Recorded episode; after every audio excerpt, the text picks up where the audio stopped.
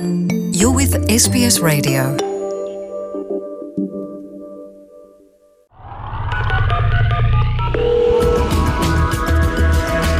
ሀገርኛ ሪፖርት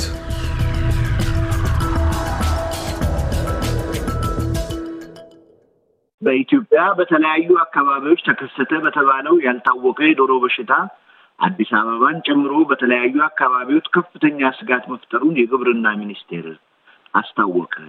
በሽታው በሰዎች ላይ ስለሚያስከትለው የጤና ችግር እስካሁን ያልታወቀ ሲሆን በዚህ ምክንያት ምርምር እየተደረገ መሆኑን የሕብረተሰብ ጤና ኢንስቲትዩት አስታውቋል። የግብርና ሚኒስቴር በሰጠው መግለጫ መሰረት በተከሰተው የዶሮ በሽታ ከሀምሳ ሺህ በላይ ዶሮዎች መሞታቸው ታውቋል።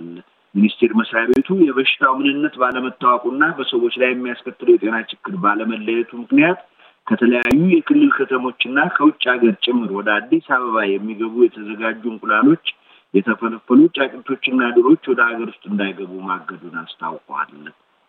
ግብርና ሚኒስቴር በዚህ እገዳ ደብዳቤው በተለያዩ አካባቢዎች የዶሮዎች ሞት እያጋጠመው በመሆኑ ችግሩ ተጣርቶ መፍትሄ እስከሚሰጥበት ጊዜ ድረስ ገቢና ወጪ የዶሮ ውጤቶች ላይ እገዳ ጥለዋል።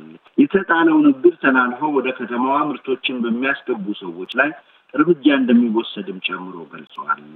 በሰዎች ላይ የሚያደርሰውን የጤና ችግር ለመለየት የህብረተሰብ ጤና ኢንስቲትዩት ናሙና በመውሰድ ምርምር እያካሄደ መሆኑን ገልጾ የሚገኘውን ውጤት ለህዝብ በቅርብ ቀናት ውስጥ እንደሚገልጽ አስታውቀዋል። አማራ ባንክ አክሲዮን ማህበር ቅዳሜ ሰኔ አስራ አንድ ቀን ሁለት ሺ አስራ አራት ዓመተ ምህረት በሰባ ቅርንጫፎች ስራውን በይፋ መጀመሩን መንግስታዊ የዜና አገልግሎት አስታወቀ። ማህበሩ በሰጠው መግለጫ እስከ ሰኔ ሰላሳ ቀን ሁለት ሺ አስራ አራት ዓመተ ምህረት ድረስ ማህበሩ መቶ ቅርንጫፎች ሊከፍት እንደሚችል ታሳቢ ማድረጉን አስታውቋል።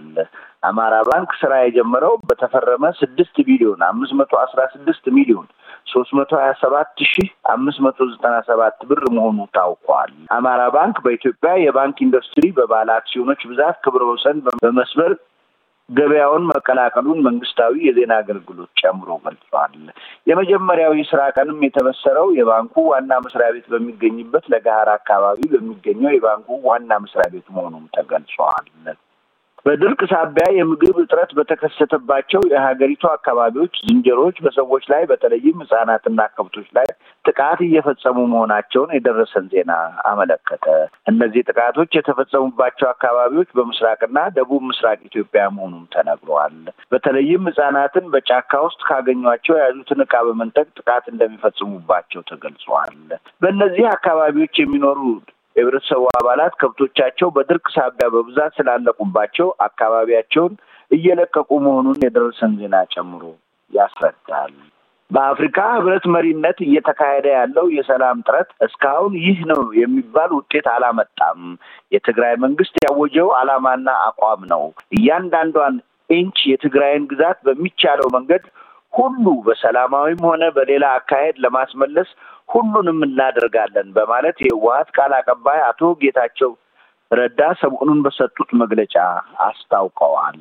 ህወሀት ምዕራብ ትግራይ እያለ የሚጠራቸውን የወልቃይት ጸገዴ፣ ጸለምት አካባቢዎች የይገባኛል ጥያቄ ትቷል እየተባለ የሚነገረውን ህወሀት ይህን ሀሳቡን እንዳልተውና እንዲያውም በቅርቡ ይህን ጥያቄውን ለመንግስት በይፋ እንደሚያቀርብ ገልጸዋል። እነዚህ አካባቢዎች በተለይ ወልቃይት ጸገዴ፣ ጸለምት በአሁኑ ጊዜ በአማራ ክልል የወልቃይት ጸገዴ ሰቲት ዞን አካል ሆነው መዋቀራቸውን የክልሉ ፕሬዚደንት ዶክተር ይልቃል ከፋለ ግልጽ ባለ ቋንቋ አስረድተው በእነዚህ የአማራ ክልሎች ላይ የአማራ ክልል ከማንም ጋር እንደማይነጋገር ገልጸዋል። ዶክተር ይልቃል ይህን የገለጹት ከጎንደር ከተማ ህዝብ ጋር በቅርቡ ውይይት ባደረጉ ጊዜ መሆኑም የሚታወስ ነው። የአማራ ክልል ፕሬዚደንት እንደገለጹት በቀድሞው የወሎና ጎንደር ክፍለ ሀገራት ስር የነበሩት ራያና ወልቃየት ለድርድር የማይቀርቡ ቀይ መስመር መሆናቸውን ተናግረዋል። በእነዚህ ግዛታት ከትግራይ ህወሀት ጋር በፍጹም የማንደራደር መሆኑን መላው የሀገራችን ህዝብ ሊያውቀው ይገባል በማለት ዶክተር ይልቃል የክልላቸውን አቋም በግልጽ አስታውቀዋል። በሐዋሳ ኢንዱስትሪያል ፓርክ በመስራት ላይ የሚገኙ ወደ ሶስት ሺህ የሚጠጉ ሰራተኞች ከስራ ገበታቸው ላይ የመሰናበት አደጋ ከፊታቸው ላይ መደቀኑን አስታወቁ። ይህ በሐዋሳ የሚገኘው የኢንዱስትሪ ፓርክ የህንድ ኩባንያ ሆነው ጨርቃጨርቅ በማምረት ስራ ላይ የተሰማራ መሆኑ ተገልጿል። በኢንዱስትሪ ፓርኮች የሚገኙ ጨርቃጨርቅ አምራች ኩባንያዎች መሰረታዊ ችግራቸው እለት በእለት እያሽቆለቀለ በሚገኘው ገቢያቸው መሆኑን ተገልጿል። ለዚህ ከዳረጋቸው አንዱ ምክንያት የአሜሪካ መንግስት የአገዋን ግብይት እንዳይከናወን በመወሰኑ ነው። የአገዋ ስምምነት አሜሪካ ለታዳጊ ሀገሮች ምርቶቻቸውን ከቀረጽ ነጻ ወደ አሜሪካ እንዲገባ የፈቀዱበት እንደነበር የሚታወስ ነው። ይህን መብት አሜሪካ በኢትዮጵያ ላይ የጣለችውን እገዳ ተግባራዊ በማድረግ እንዳገደችው የሚታወስ ነው። ቢሆንም አሜሪካ የምትወስደውን የጨርቃጨርቅ ምርት መጠን ቻይና ለመውሰድ በቅርቡ መስማማቷ የሚታወስ ነው። የፌዴራል መንግስት የተንጓተቱት ታላላቅ ፕሮጀክቶችን ለማስፈጸም ዘጠና ዘጠኝ ቢሊዮን ብር መመደቡ እንደ መንገድና የሕክምና ተቋሞችን ለማስጨረስ ይጠቅማል በማለት መንግስታዊ የዜና አገልግሎት አስታወቀ። ይህ በጀት የዋጋ ንረት የፈጠራቸውን ችግሮች ለማቃለል እንደሚጠቅም ተገልጿል። መንግስት ይህን በጀት ያስቀመጠው ጥናት ካደረገ በኋላ መሆኑን ተጠቅሷል። የዓለም ባንክ ሀያ አንድ ቢሊዮን ብር የሚጠጋ ለኢትዮጵያ የሰጠ መሆኑን የገንዘብ ሚኒስቴር አርብ ሰኔ አስር ቀን ሁለት ሺ አስራ አራት ዓመተ ምህረት በሰጥ ጋዜጣዊ መግለጫ አስታወቀ። እርዳታው የተሰጠው ለከርሰ ምድር ውሃ ልማትና የኮቪድ አስራ ዘጠኝ ወረርሽኝን ጫና ለመቋቋም ነው ተብሏል። የገንዘብ ሚኒስቴር ጨምሮ እንደገለጸው ይህ የእርዳታ ስምምነት የተፈረመው የዓለም ባንክ ለኢትዮጵያ አራት መቶ አምስት ሚሊዮን ዶላር ሊለግስ በመስማማቱ ነው ተብሏል። ውለታውን የዓለም ባንክን በመወከል የፈረሙት በዓለም ባንክ የኢትዮጵያ፣ ኤርትራ፣ ሱዳን፣ ደቡብ ሱዳን ዳይሬክተር ኦስማን ዲዮን ናቸው። በኢትዮጵያ ወገን ስምምነቱን የፈረሙት የገንዘብ ሚኒስትሩ አቶ አህመድ ሸዲ መሆናቸው ተገልጸዋል። እንደ ዓለም ባንክና አይኤምኤፍ የመሳሰሉ የዓለም አቀፍ የፋይናንስ ተቋማት ለኢትዮጵያ እጃቸውን መዘርጋታቸው የምዕራቡ ሀገራት ከአሜሪካ ጭምር በኢትዮጵያ ያደርጉ የነበረውን ጫና ለማለሳለስ መወሰናቸውን የሚያመላክት ነው ተብሎ ተተርጉሟል። በብራሰልስ የኢትዮጵያ አምባሳደር ቅዳሜ ሰኔ አስራ አንድ ቀን ሁለት ሺ አስራ አራት ዓመተ ምህረት በገለጹት መሰረት የአውሮፓ ህብረትም አግዶት የነበረውን የበጀት ድጎማ ገዳ ገንዘብ ሊለቅ ሊወስን መዘጋጀቱን አስታውቀዋል። የአውሮፓ ህብረት ለበጀት ድጎማ ወደ አንድ ሚሊዮን ዩሮ የሚጠጋ ገንዘብ መሆኑ የሚታወስ ነው። የአማራ ብሔራዊ ንቅናቄ አብን ሊቀመንበር አቶ በለጠ ሞላን ጨምሮ ሌሎች አመራሮችም ያቀረቡትን የመልቀቂያ ጥያቄ የፓርቲው ማዕከላዊ ኮሚቴ ውድቅ ማድረጉን እሁድ ሰኔ አስራ ሁለት ቀን ባደረገው ውሳኔ ማስተላለፉን አስታወቀ። የማዕከላዊ ፓርቲ በወሰነው መሰረት በሐምሌ ወር አጋማሽ ላይ በሚደረገው የፓርቲው ጠቅላላ ጉባኤ በሚደረገው ወቅት እንደገና እንደሚታይ ተወስኗል።